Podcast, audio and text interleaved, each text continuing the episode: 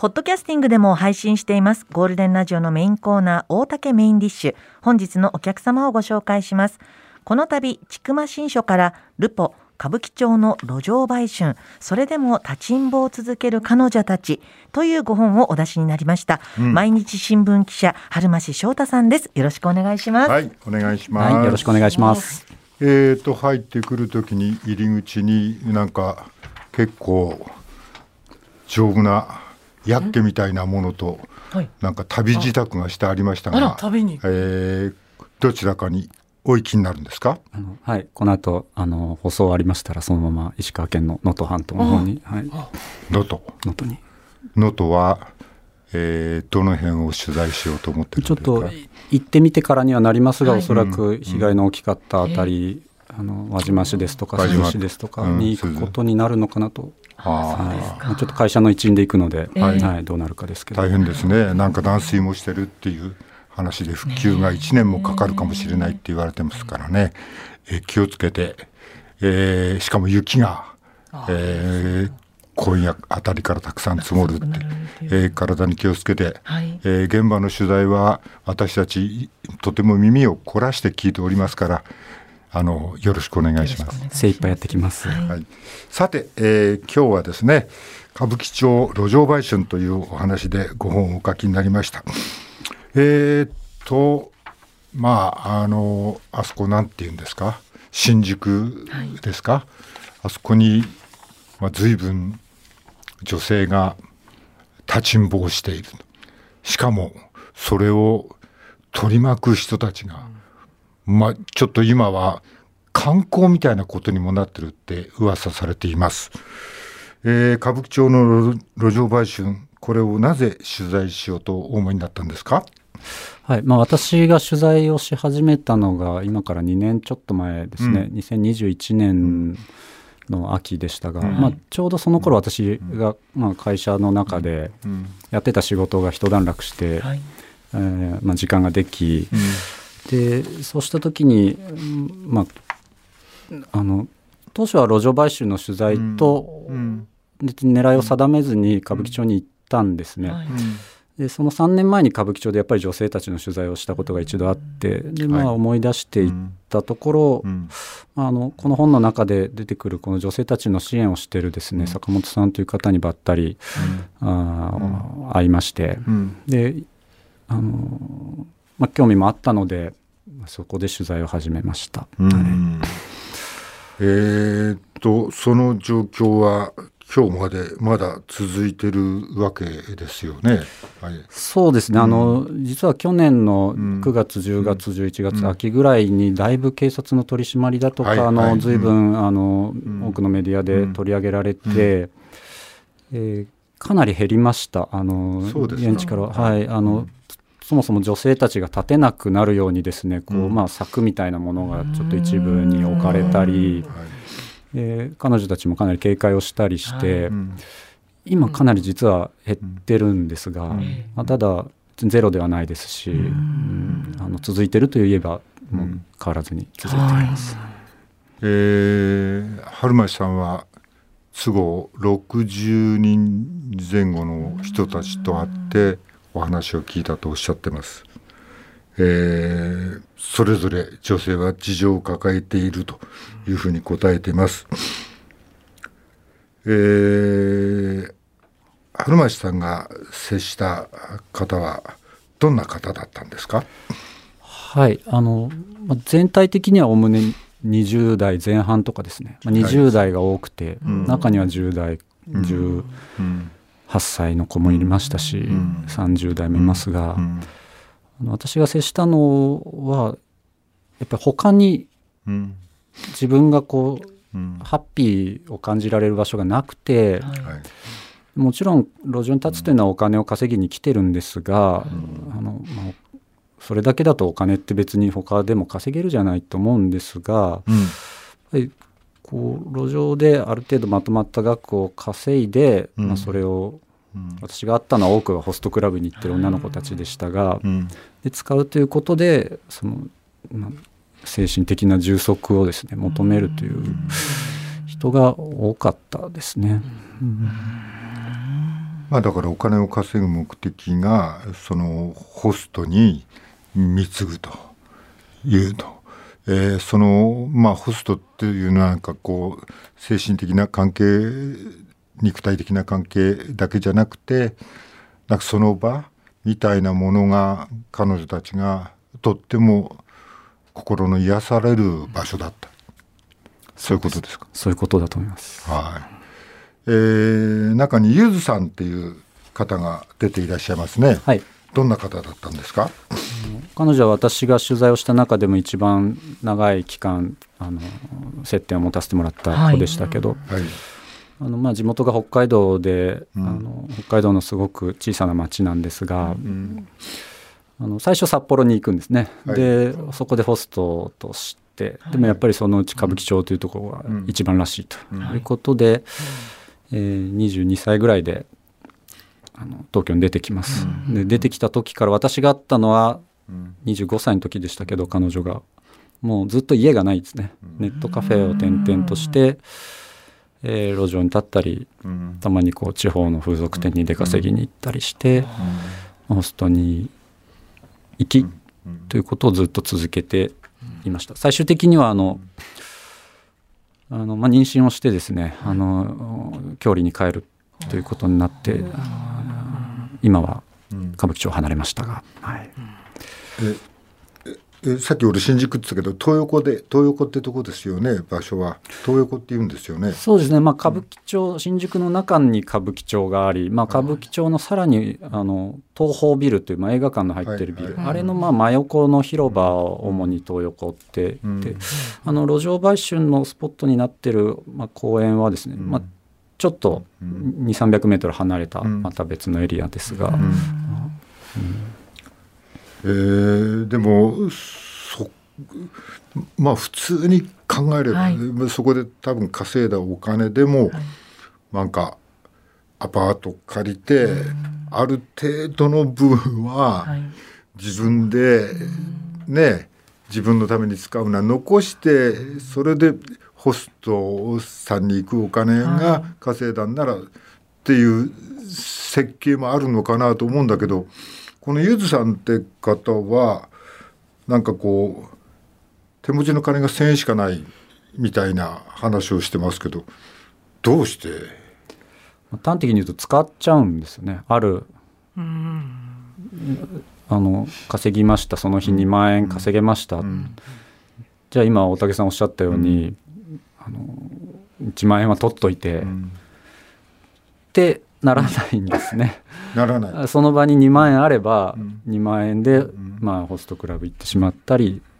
極端に言えばですね。するという。もうもうあの例えばそのさっき その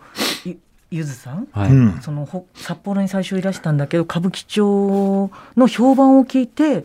あの東京に出てらしたっていうのはホストクラブがいいというところがあるからってことで来られたってことなんですか、えーと、そうですね、まあ、歌舞伎町ってでやっぱり日本一のホストクラブ街で規模が違いますし、はいはいえ。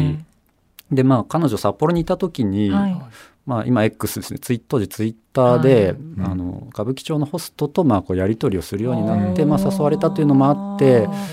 もうホストクラブに行くのが楽しいのでそれだったら日本一のその町に行ってみたいという、普通は何か生活があったりとかお仕事があったりなんかその所属するところがあってでそのまあ何かあの他余った時間でホストクラブとかなんかそういうこと。でももうその方にとってはそれがもう全てっていう形だったんですかね、もう、ね、そうですね。それがなんでかっていうのは、あの付き合ってから1年何ヶ月かしてから、うん、まあ、はい、あの分かるような出来事もあったんですけど、うん。はい、全てに近かったんだと思います。これ買収は違法ですよね。違法です、ね、はい、えー、一つはこれに暴力団は関わっているのかどうかっていうとこも気になるのと、一日どのくらいのお客さんをこう取るっていうんですか？その2つはどういうふうになってますか、はい、あの暴力団は今はほぼ関わってません。うん、あの15年ぐらい前までは、うん、あの暴力団の人がですね、うん、その巡回をして、うん、いわゆるみかじめ料っていうのを取ってました、はい、今はそれはなくなりました一応、はい。で、まあ、稼ぎがどうなのかっていうのは本当人によってこうすごくやる気のある子と、そうでもない子もいるので、まちまちですが、本当にやるもう頑張ってるっていう、頑張ってるっていうのか分かんないですけど、子は十何万とか1日で稼ぎます。一人のお客さんと行ってに例えば2万とかだ、もう5人6人とかといって10万以上稼ぐっていう。女性もいれば、うん、まあ、1人といって1万5,000円もらってそれでその日泊まれればそれでいいっていう、うん、そういう人もいますね。はい、稼いだかのそれで全部ホストにつぎ込む、まあ、全員がじゃないですが、やっぱ何かしらこう自分の、まあ、それは例えば彼氏だったりすることもあるんですけれども、はい、い。わゆる何か自分がこう押す、推し活ってね言いますけれども、はい、押すものに対して使うというケースは多いですね。もちろん生活のために、純粋に生活のためにという人もいますけれども。はい、えー、もう一人ももさんとゆずさんっていう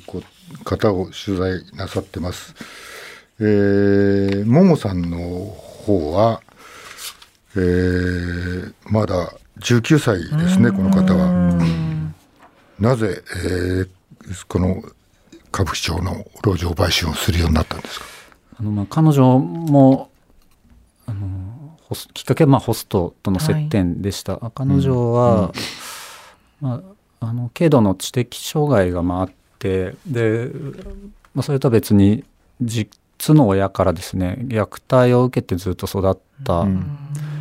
でも家族っていうのは、まあ、いるんだけれども家族だと思えないと、別に実家は実家ではないという、まあ、そういう、えー、子でした。で、そんな中で19歳の時に、まあ、18歳の時に、TikTok でホストが発信をしてるのを見て、でなんか楽しそうだないいなと思って、最初結構新宿からも随分遠い何時間もかかる街から日帰りでホストクラブ行くんですね。そしたら、そこがもう自分が知らなかったなんか家のようなですね。なんか雰囲気をそこで感じたらしく、はい、それで本格的に新宿に出てきて、うん、ネットカフェに泊まりながら、うん、ホストクラブに通って路上に立っていました。はい、あのー、その推しっていうんですか？あのことをこ何もだからさっきも疑問なんだけど、はい。そこまでつぎ込まなくていいじゃないかって思うんだけど、もう、ももさんもゆずさんも、思いっきりお金突っ込んじゃいますね。そうですね。あの、どうしてもね、行かない私たちからすると、はい、なんでそこまでって本当に思うし、私は今でもそれは思うんですけれども、うん、彼女たちにとって本当にもうそこがすごく精神的にですね、まあ、安らげる。人によってめちゃくちゃそこが楽しいとかですね、あバカ騒ぎできるって思ってる人もいるでしょうし、でも行ってもとにかく普通になんか楽しそうに接してくれてですね、イケメンのスタッフが。でもその推しの子からあのいい仕事あるよって言われるわけでしょ？それでこういう風俗みたいな仕事を紹介されつつ流れていくわけでしょ？そういう子もいますね。そこもだから推しの子がどうしてそういうの進める進められたらちょっとそこで一旦引けようと思うんだけど。あの社会にいるとですね、はい、いろんな人とかいろんな世界との接点が、まあ、割とありますけど、うん、彼女たちの世界っていうのはもう本当そこかなり狭い世界なんだと思います。そうするとその自分のこうハッピーになれるとか承認欲求が埋められるとかっていう場所がその推しの対象が言うこと、という非常にまあこう狭い部分にどうしても行きがちなんですね。今現実には歌舞伎町東横はどんな状況になってますか？あの、まあ、さっきもちょっと触れましたが、うん、だいぶ、うん、あの路上に立ってる女性っていうのは減りました。はい、ただ根本でなんか彼女たちが立つ理由が、あの解決されたりなくなったりしたというわけではないので、まあ、一時的なものなのかなという気もします。うん。なんかこう東横以外に別の